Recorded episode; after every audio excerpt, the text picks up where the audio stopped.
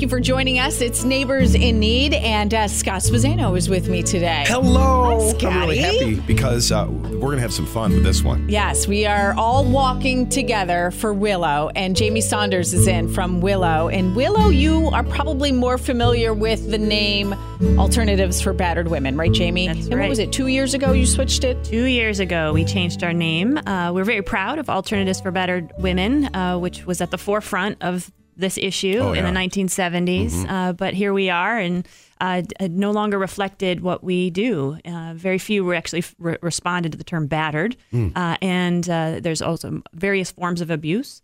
Uh, and we serve more than women. Did that, do you feel, just the name Alternatives for Battered Women, did it just encourage that stigma, the incorrect stigma that we, some of us still have? Absolutely. So uh, well, I've been at Willow now about five years, and uh, during my first week, I was actually at our court program in the Hall of Justice. And when I was in there, there was a woman who was waiting to file for an order of protection, and she was very visibly beaten. You would look and say this woman had endured some of the worst of the worst. Oh, And when I was sitting with her, we were talking, and she it had been going on for years, but she didn't realize or recognize herself as being battered. And she actually said to me, "This is pretty haunting." She said, "I didn't know I was battered enough to come for services." Oh, wow. And so right there, we knew we had to change the name. Let alone, I've also had male survivors who, one uh, gentleman whose wife was very physically abusive, and he wouldn't hit back. It was just not something he you're would not do. supposed to. Not supposed to. And so he did not. And he said, Your name humiliates me. And it was such an in- unintended barrier uh, for us. And so we had incredible people in this community who stepped up. Uh, we took a very long time uh, and we came up with willow uh, because will- I don't know if you know a lot about willow trees. Uh, but willows are very flexible. They bend but don't break. Hmm. And a single branch from a willow tree can fall and an entirely new tree can grow. Oh, cool. So we went more for symbolism, for the strength of our that's survivors and their resiliency. Yeah. Jeannie, okay, so so under this canopy of, of Willow, the protective canopy of Willow, what are some of the services that you guys actually offer to men, women, teens, anyone who is experiencing some form of domestic violence? Well, first, protective canopy of willow, I've never heard, and that was fantastic. Oh, cool. I'm going to use that here forward. Please do, please do, please do, You're please such do. a muse. I Well, love is. it. I, I pictured like canopy of the willow tree. Yeah, I picture the willow tree like hugging Oh, you, I like like love it. this. So I it's like all it. around. It's it's bending this way. It's, It's bending that way. exactly right. I'm Yeah. writing it down. Okay. Uh, so uh, we have a, our 24 hour hotline, which is 222 SAFE, S A F E. Uh, Mm-hmm. We respond to more than 5,000 calls a year for help. That can range from uh, I don't know what I have as a relationship to the 10 year old boy in a closet doesn't know what to do because of his parents.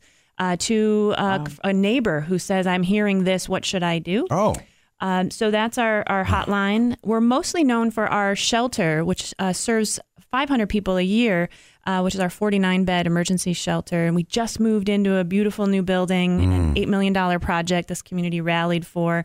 Uh, individualized bed, like bedrooms with little kitchenettes. It's like more like a hotel because we want families to feel safe and respected and have dignity and Yeah. comfortable and their own bathrooms, which is very yeah, big. Uh, but the most of our clients come through our counseling center, which is one-on-one counseling and support, and we have eight support groups a week. So those are community members, and I must say, you know, half of our clients come from the suburbs and half are from the city. Mm-hmm. So to remove that stigma that this is just in certain neighborhood or just for certain individuals, we need to debunk it. It is in all forms of relationships that you can think of, including our kids. I And when saw. you join the walk, and you guys have been doing this walk for uh, quite some This time is our 10th anniversary. Wow, walk a know. mile, a mile. in my Yeah. shoes, and it's going to be at the beach, Ontario Yes. Beach Park. Um, When you show up, and I encourage you to, and Scotty and I will be there, Oh, and, yeah. and Chris Kanye will be there as well, walking in our shoes. A lot of guys show up in heels. You don't have to, but something fun.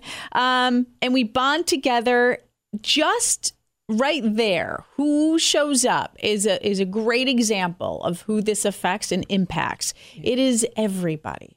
It's i mean men women you're right suburbs the city everybody little kids who oh my god it still breaks my heart that little girl who was there last year and she had a shirt with her mom's face on it. Mm-hmm. I walk for my mom who is Yes.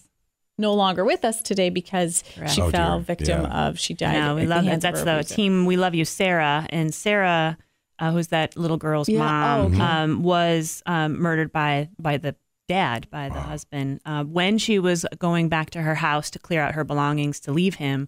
And that is when uh, the greatest risk is because that abuser is losing their power and control. And some of the things that you guys offer is that that um, protection to get out, the safest way to get out, the Yeah. the uh, the orders of protection. Yep, at Yeah. the court, which again is an effective tool that we have in our our, our law system, our legal system. Uh, but the abuser, if they don't pay attention to laws and they don't pay attention to rules, which there is a segment that do not, uh, that it can feel like a piece of paper. So we work around safety planning with the individual. How can we best support you? How can we make a plan?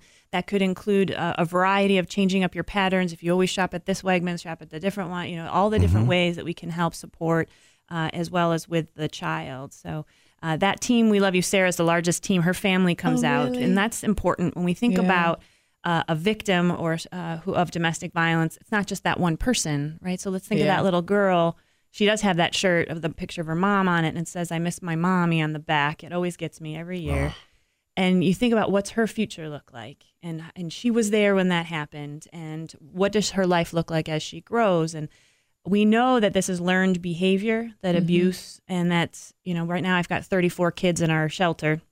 And I'm thinking those kids have a higher chance science tells me a higher chance of either being a victim or a perpetrator when they grow up. Mm-hmm. So how do we as a community rally around them and support them? How do we break the cycle? how do we What- break Yeah. it What are there steps to implement things in schools? Because I feel like sometimes the behavior of these kids, it mm-hmm. screams there's something wrong at home. You know, kids don't wake up in the morning and be like, how can I torture my friend today? So when you see this behavior at school, is there any way that the school can intervene or how should you intervene when you see the signs are right there that mm. something unhealthy is happening? Great question. We all have to be more upstream. And really, we talk about, you know, our first responders and our front line. It really is the teachers, the neighbors, the pediatricians. It's where the individuals spend their lives and can mm-hmm. feel like they can mm-hmm. let down or to share their information and, and be there. Willow is in every single school district. Uh, we're on site, uh, but it's maybe once or twice a year, but at least it's a start. Uh, Yeah. prevention is the d- grossly underfunded, right? Yeah. Uh, but trying to work both with the school administrators. How do you recognize the signs? How do you ask the questions when nobody wants to talk about it? There's such stigma, let alone to say that something bad is happening in my house. And And what if to- I say it? Where do you go? I hate to say, but also that that really that should be part of their. I mean, to be expected to be rec- to recognize those signs. I mean, Yeah, we, but if we let our woman kids go to these schools every single day for twelve years. You know, that is a very big part of their responsibility. I know it mhm. starts at home, but we've mhm. got to have that support. If a teacher came up to me, let's say there's something unhealthy happening behind closed doors with my husband, and a teacher approached me, your son, I can see signs that there's something unhealthy. I won't admit that in fear of being ashamed and in fear of what my husband's going to do once he finds out the school's intervening. Exactly right. So- Ju- judgment can either it's the fight or flight, right? We all mm. have it, you know, in mm-hmm. terms of any reaction. So even just coming to say your kid, I think something's going on with your kid, you get right into that mm. mode of mm-hmm. either defensiveness or fear or any of those mm. pieces. So how do we approach a situation Yeah. when we kind of, you know, we're on the outside trying to help? We are, and it's the same as to help a friend, which is the hardest part. And um, I would imagine, since you're very successful people, you're very you know type A like me, and you just want to solve and help and fix. Mm-hmm. Uh, and actually, in this, and when you're working with someone who's suffering from domestic violence, the the worst thing we can do is say you need to leave or you need to take control ah. and but give that's them. a natural tendency. It's though, a isn't it? natural one, so it's so hard. The most powerful thing we can say when we're alone with the person, not in front to mm-hmm. embarrass or to harm, is just Okay. to say, "I'm concerned about you, and I'm here if you ever need anything." And another thing to say can be, uh, "What do you need to be safe right now?" And just supporting, and you put it in their court. So you can imagine you're in this power and control relationship where my uh, you know partner is telling me what to do, telling me who I can be friends with, controls my money, threatens to hurt me or physically harms me. Then have the people my support network also tell me what to do makes me feel powerless. wow, Makes yeah. me feel powerless. It just encourages. So how the- do we okay. lift them up? How do we let them know they are the experts? And the the, the million dollar question, why doesn't she leave or he leave? There are so many reasons why they don't. And it's not just the four letter word of love. there could be children, there could be finances, there's the unknown, right? So all of those pieces are complex.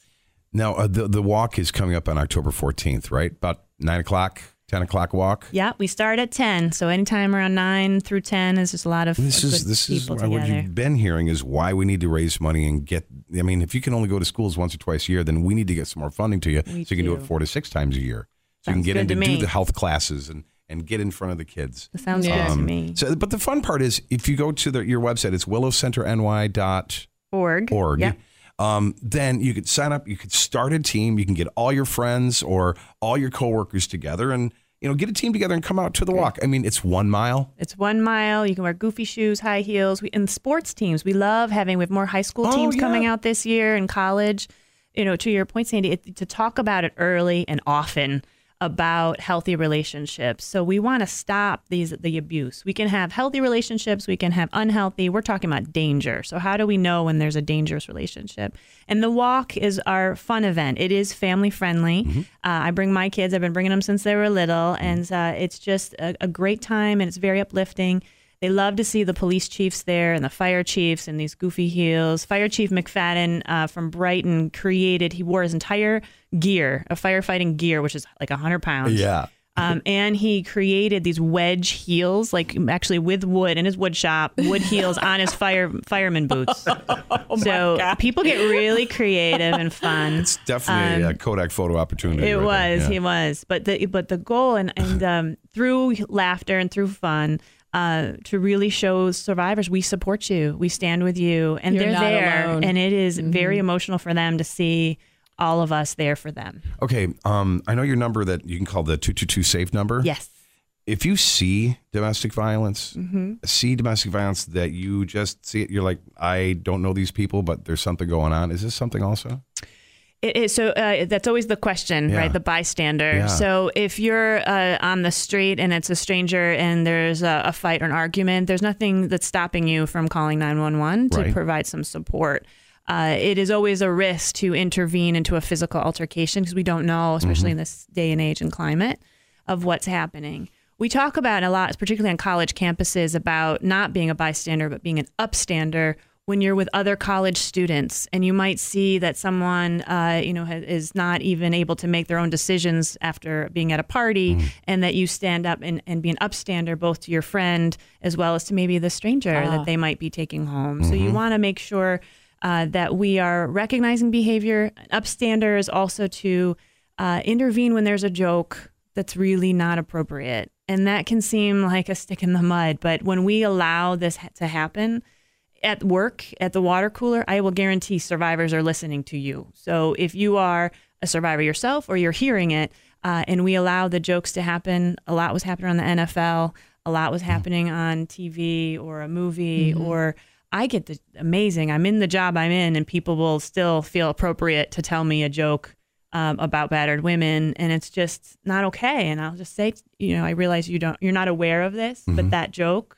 made me think of this woman who I just saw this morning with her black eye. Yeah. Yeah. Like it's Ah, real. Yeah. So Yeah. an upstander behavior is really, you know, really cutting that type of behavior off because the more we joke about it, the the less survivors feel that they're able to seek safety. And who wants that? Right. Who wants to make that Yeah. to bring the whole domestic violence uh, awareness higher. That's why you are here. That's why Willow Mm-hmm. is here, and former alternatives for battered women, as you said. Yep. And one way we're doing it is we're going to get out and do that walk a mile. Um, those heels that you brought today are scaring me. Those are yours. wait, Those are leopard print. What Come size on. are they? Look at leather print, patent leather. What size? It must be at least three inch heels, four inch heels. I don't know, Sandy. What do you think? Scott- Four, Scott five? Rocco. I got, 10, I got 10 and a half. So they look like they're 15s. Look, so if you want to see Scott Spezzano in those heels that we have here in the studio, uh, support the cause, support domestic violence. It is Domestic Violence Awareness Month. So all month long and carry it over. Um, just be aware. Start the conversation. Uh, have your kids listen to this this episode so they can kind of recognize, you know, what is a healthy relationship, not healthy relationship. Mm-hmm. A lot of great information on your website as well. Um, and the website again, and then just the details about the walk one more time, the time, place. Right. So uh, on our website, we do have tools of how to start a conversation with your teen or under or your colleague or friends or what to do. So that's willowcenterny.org. That's also where you can sign up for the Walk a Mile in My Shoes event, which is uh, Saturday, October 14th. Individuals 10 to noon. and teams? Individuals and teams, and you can also just give if you wish. If you're lazy, if like you wish. people like me, right? Well, you Okay. can support me. I got a team. So does the chief. All the chiefs are on there. Bathroom money. So we'll take it. Um, but yeah, it would be really uh, incredible because uh, any dollar, any donation really goes a long way for us uh, to be able to be there for any survivor who needs help. Wonderful. Thank you so much. Thank you. Both of you really raise awareness, and it's really incredible you show up every Thank you, year. Jamie. We'll Thank see you October 14th out at Ontario Beach Park.